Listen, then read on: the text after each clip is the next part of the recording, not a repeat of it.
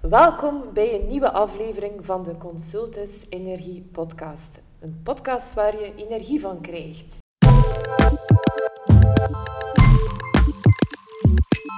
Hallo, ik ben Griet Buik van Consultus, bestuurder van Consultus. En opnieuw voor de tweede maal, de tweede podcast, zit ons energieteam hier bij elkaar. Bij mij zitten Jan, Kobe en Luca, onze energie-experts hier. ehm, en voor de tweede keer gaan we ons thema toespitsen op de zonnepanelen, de PV-installaties. Ja, een veelbesproken item de afgelopen tijd, afgelopen jaren. Eh, eerst en vooral zou ik willen van start gaan met een eh, quizvraag die we dan op het einde opnieuw eh, zullen beantwoorden. Ditmaal een, een, een aparte vraag zou ik zeggen. De vraag luidt als volgt. Hoeveel vierkante meter PV-panelen moet men in de Sahara leggen, eh, optimaal zou ik zeggen, om Hans België van energie te voorzien? En dit op jaarbasis. Dus hoeveel vierkante meter, kilometer zal dat waarschijnlijk wel Het is zijn. kilometer. zal ik denk dat het kilometer is. Een kilometer zal dit zijn, eh, dient er in de Sahara eh, gelegd te worden. Ja, zonnepanelen. Anders eh, begin ik even met een korte geschiedenis van een zonnepaneel. Ah, Ja. Want eigenlijk, het, eh, zonnepanelen zijn gebaseerd op het foto-elektrisch effect. En dat werd eigenlijk ontdekt eind 19e, begin 20e eeuw. Ja. En dat is zelfs het effect waarvoor eh, Einstein zijn Einstein, Nobelprijs gekregen heeft. Zijn Ja, enige. Nobelprijs, niet voor de relativiteitstheorie. En de basis van dat concept is eigenlijk, als je met licht van een bepaalde golflengte op een metaal schijnt, Mhm. ontstaat er een stroom, of een spanning eigenlijk. Dat is eigenlijk de basis van de volledige technologie. En dat werd dus in het beginjaren eh, 1900 ontdekt, maar dan zagen ze daar niet zoveel potentieel in, tot er op een bepaald moment silicium ontdekt werd. Mhm. En silicium is een halfgeleider en die heeft toevallig de eigenschap dat die heel goed interageert met de golflengte van het zichtbare zonlicht. Mhm.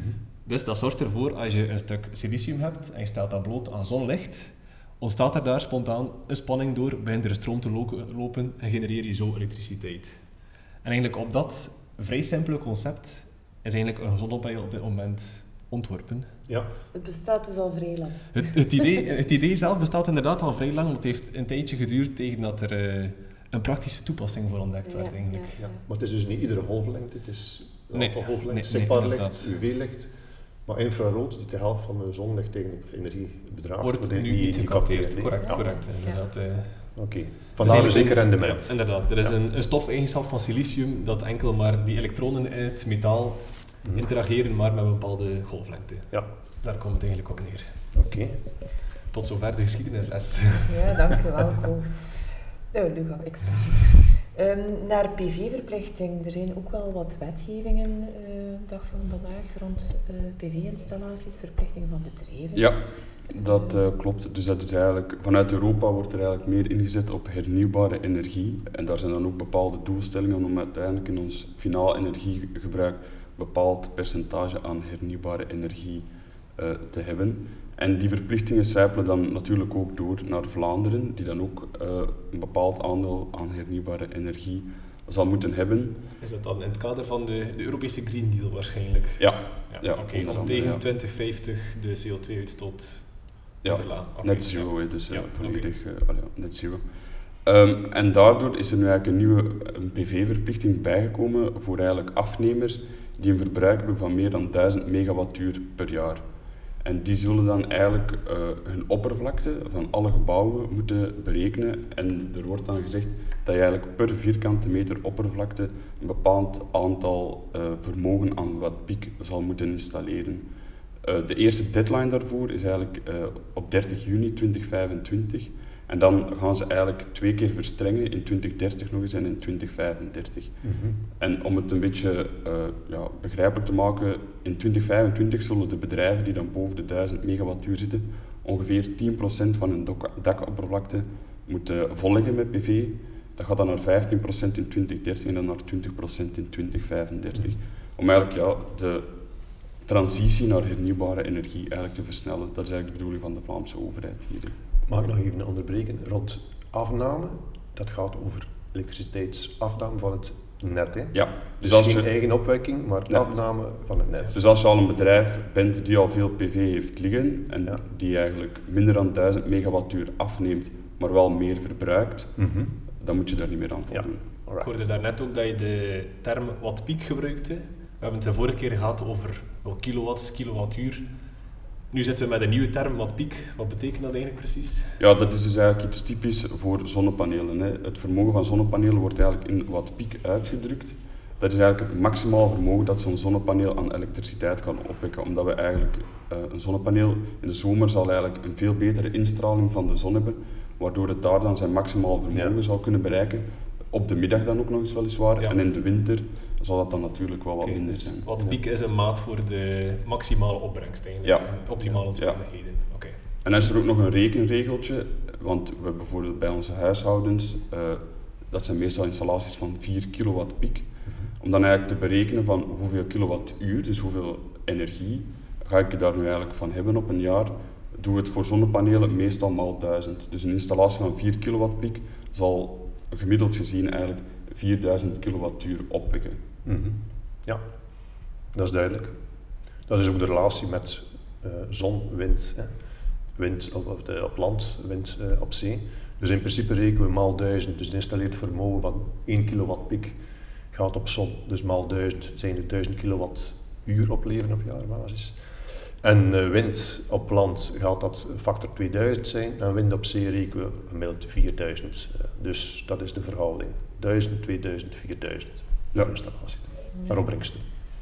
Kan het ook interessant zijn om meer PV-panelen te leggen dan noodzakelijk? Want iedereen begint alles vol te leggen. Eh, ja, Dat is een terechte vraag. Ja, Daar, zijn er, daar komen eigenlijk heel veel factoren bij kijken.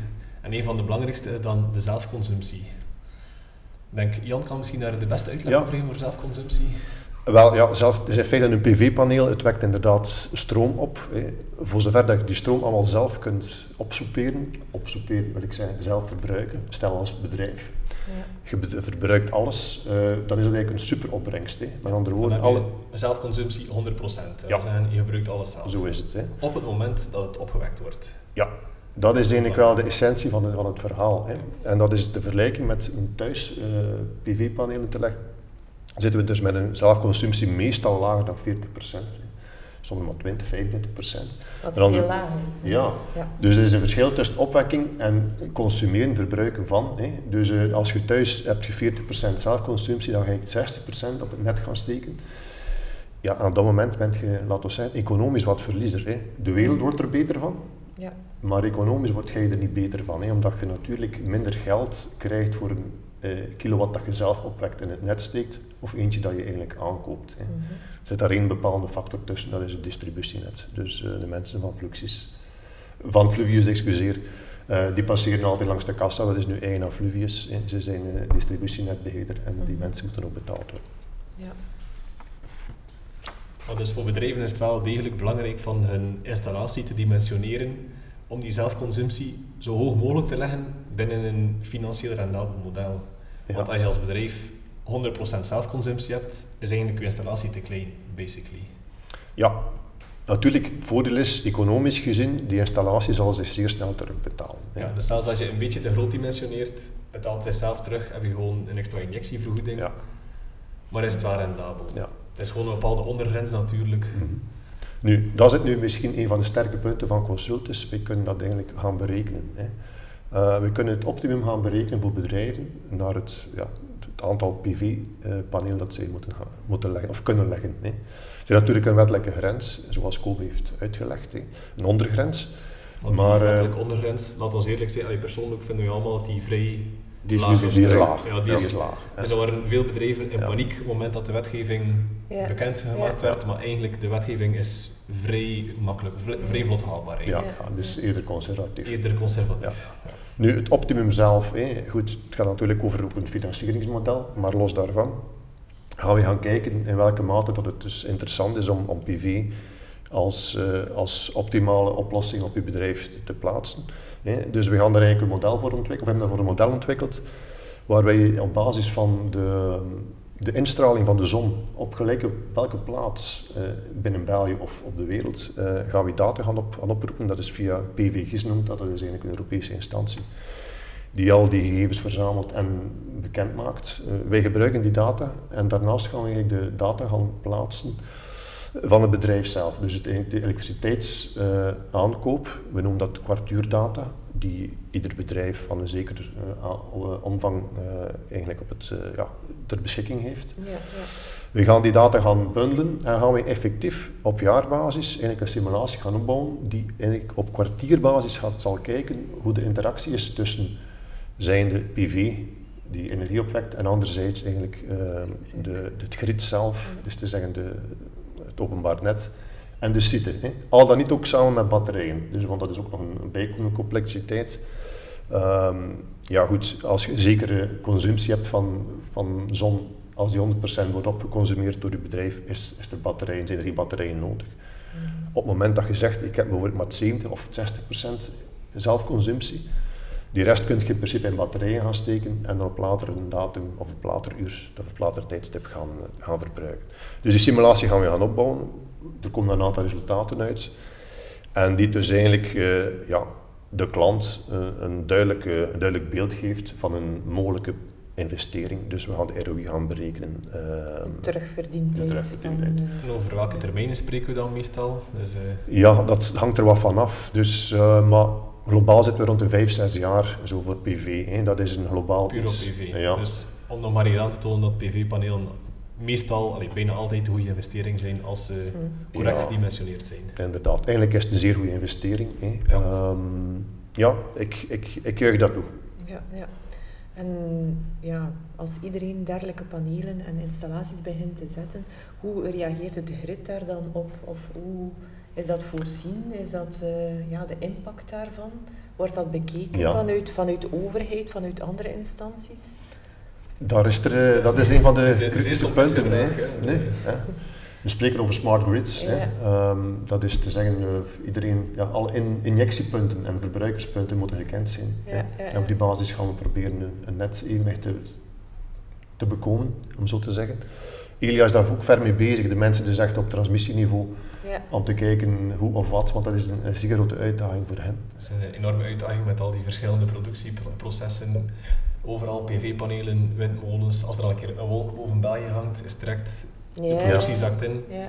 En voor die mensen is het inderdaad een, eh, een hele uitdaging. Voor, eh, voor de overheid, maar ook voor die mensen van Elia is dat een hele uitdaging om, uh, om daarop te reageren. Ja, ja, ja. Ehm, naar systemen toe, wat als de zon inderdaad niet schijnt, de wind niet waait, naar opslag, zijn er daar evoluties in, naar batterijen of andere toestanden? Um, daar zouden we ook een volledige podcast over kunnen doen, denk ik. Ja, ja, ja, ja. Deze voor de volgende. Ja, ja, ja. Batterijen zijn op het eerste zicht, uh, voor thuisoplossingen lijken, is dat, is dat een haalbare kaart, ja, voor zover dat je natuurlijk uh, zeer veel uh, energie over hebt. Dus als je echt veel PV liggen hebt, is het, kan het interessant zijn. Uh, maar goed, alles staat of valt met de prijs van de stroom. Hè. Uh, momenteel zijn de prijzen terug fel aan het dalen. Uh, maar goed, wat, het, wat er was, uh, laten we zeggen, verleden jaar zeer, zeer super hoge prijzen. Ja, dan wordt het wel interessant. Hè. Die, die ROI, of die terugbetalingstermijn wordt, wordt relatief kort. Maar hier in ten dagen is dat wel zeer moeilijk. Hè. Ja, dat ja. toegeven. Voor bedrijven zelf PV en batterijen lijkt mij op het eerste zicht niet zo interessant te zijn. Ja. Maar goed, iedere, iedere case moet afzonderlijk worden bekeken. En dat is eigen aan, aan uw bedrijven, dat je dat echt specifiek moet gaan bekijken. En dat, dat net, kan via dit model. Dat is net wat wij als consultants kunnen bieden. Hè. Ja. Uh, een algemeen model is niet, werkt niet. Hè. Ja. ja. En belangrijk misschien om te vermelden, wij worden niet gesponsord door bepaalde zonnepaneelproducenten, dus we gaan ook niet naar de mond praten van bepaalde fabrikanten. Objectief, objectief Super objectief. Super objectief. Heel interessant. Anders is het misschien interessant om nog een, een kleine, kleine cijfers ertussen te gooien. Ja. Um, dus in het jaar 2022 was de geïnstalleerde capaciteit aan zonnepanelen ongeveer 8 gigawatt piek. 7,75 volgens de officiële cijfers, wat dus eigenlijk neerkomt op twee keer het doel, basically. En piek. En piek. ja. Dus als de, zon, als de zon mooi schijnt in de zomer, kan met zonnepanelen evenveel opgewekt, opgewekt worden als een volledig werkende doel 1 tot en met 4 maal 2. Ja, ja dus eigenlijk de volledige capaciteit aan kerncentrales uh, in België. En op jaarbasis verzorgen zonnepanelen op dit moment 7,3% van de totale energiebehoefte Mhm. van België. Ja, ja, ja. Ten opzichte van 5% het jaar daarvoor. Dus er is wel degelijk een stijging, dat zie je jaar na jaar. ja. Meer en meer panelen die... Het is mooi dat Luca dat aanhaalt, het, echt het verschil tussen piek en effectief verbruik, hè, of energie zelf, Ja. dat is een zeer groot verschil. Hè. Ja. Die, als die zon schijnt, eh, is er een zeer groot energiepotentieel aanwezig. Ja. Schijnt die niet, ja, dan is de, gemiddelde vraag in België varieert tussen de 7 en de 10 gigawatt. Ja, Dus in theorie moest de zon 24 op 7 volle bak schijnen. Dat Hebben we genoeg zonnepanelen om, om alles te Ja. doen. Maar Ja. dat is natuurlijk de praktijk niet. Maar als we in de Sahara Aha, terug naar de een aantal kilometer, vierkante kilometer PV-panelen zou leggen. Dus, eh, Luca, We hebben dat een keer ons uitgerekend. onze en het, oplossing. Eh, het antwoord is dat we een oppervlakte nodig hebben van ongeveer 20 op 20 kilometer. Dus dat zijn dan, als ik snel kan rekenen, 400 vierkante kilometer. ja. En om dat wat beter in perspectief te plaatsen, is ongeveer de oppervlakte van stad Antwerpen maal 2. ja. Dus het is fantastisch. Dus, eh, Dat is inderdaad, fantastisch. eh, Dus eh, Antwerpen bedekt met zonnepanelen. Dus, eh, ja. Hola, hola. ja, ja. Ja. Nee, als je dat bekijkt, hè, op zich valt dat mee. een zeer beperkte oppervlakte voor een volledige Ja. land te voeden. Dat is natuurlijk Ja. als ze perfect naast elkaar liggen, dat is natuurlijk de Ja, praktijk niet. ja, hè. Ehm, ja. Maar daar schijnt de zon wel continu dan. Is daar rekening mee gehouden in de berekening? In Antwerpen of in de Sahara? maar volgens mij schijnt de zon s'nachts niet op, maar goed, dat is een detail. Ja. Oké, Eh, bedankt voor eh, deze podcast. Ik denk dat we hiermee nu kunnen eh, afronden. Het was weer eh, heel interessant. Ehm, bedankt aan ons team, aan ons consultants Graag team. Ja, Tot de volgende keer. we kijken er alvast naar uit, naar de volgende podcast. Ja, ja, voor meer info kunt u altijd terecht op onze website eh, www.consultus.be waar u ook de, de show notes van eh, dit moment zullen plaatsen en waar je altijd terecht kunnen. Ook eh, op onze eh, verschillende Sociale, sociale mediakanalen. Instagram, Facebook, Ja. LinkedIn, you Ja. name it, we have it. ja.